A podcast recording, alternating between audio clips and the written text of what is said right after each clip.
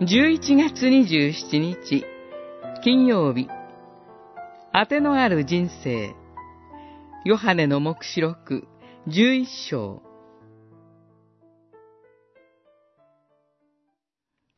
この世の国は、我らの主と、そのメシアのものとなった。主は、よよ限りなく統治される。11章15節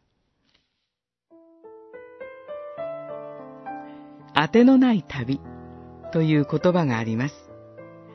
計画や目的とは無関係の旅、放浪の旅、流浪の旅です。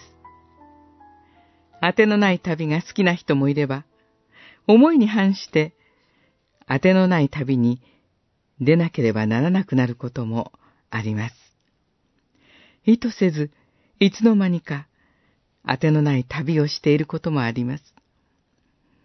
童話、ブレーメンの音楽隊は、人間に捨てられ、殺されそうになった動物たちが、当てのない旅に出て、死から逃れ、当てを見つけるようになるお話です。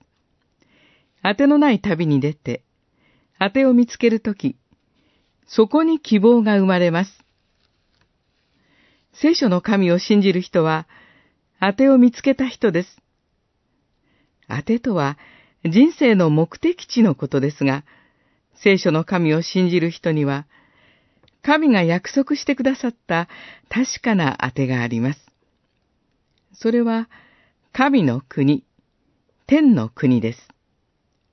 キリスト者には、天の国に入るという確かな当てがあります。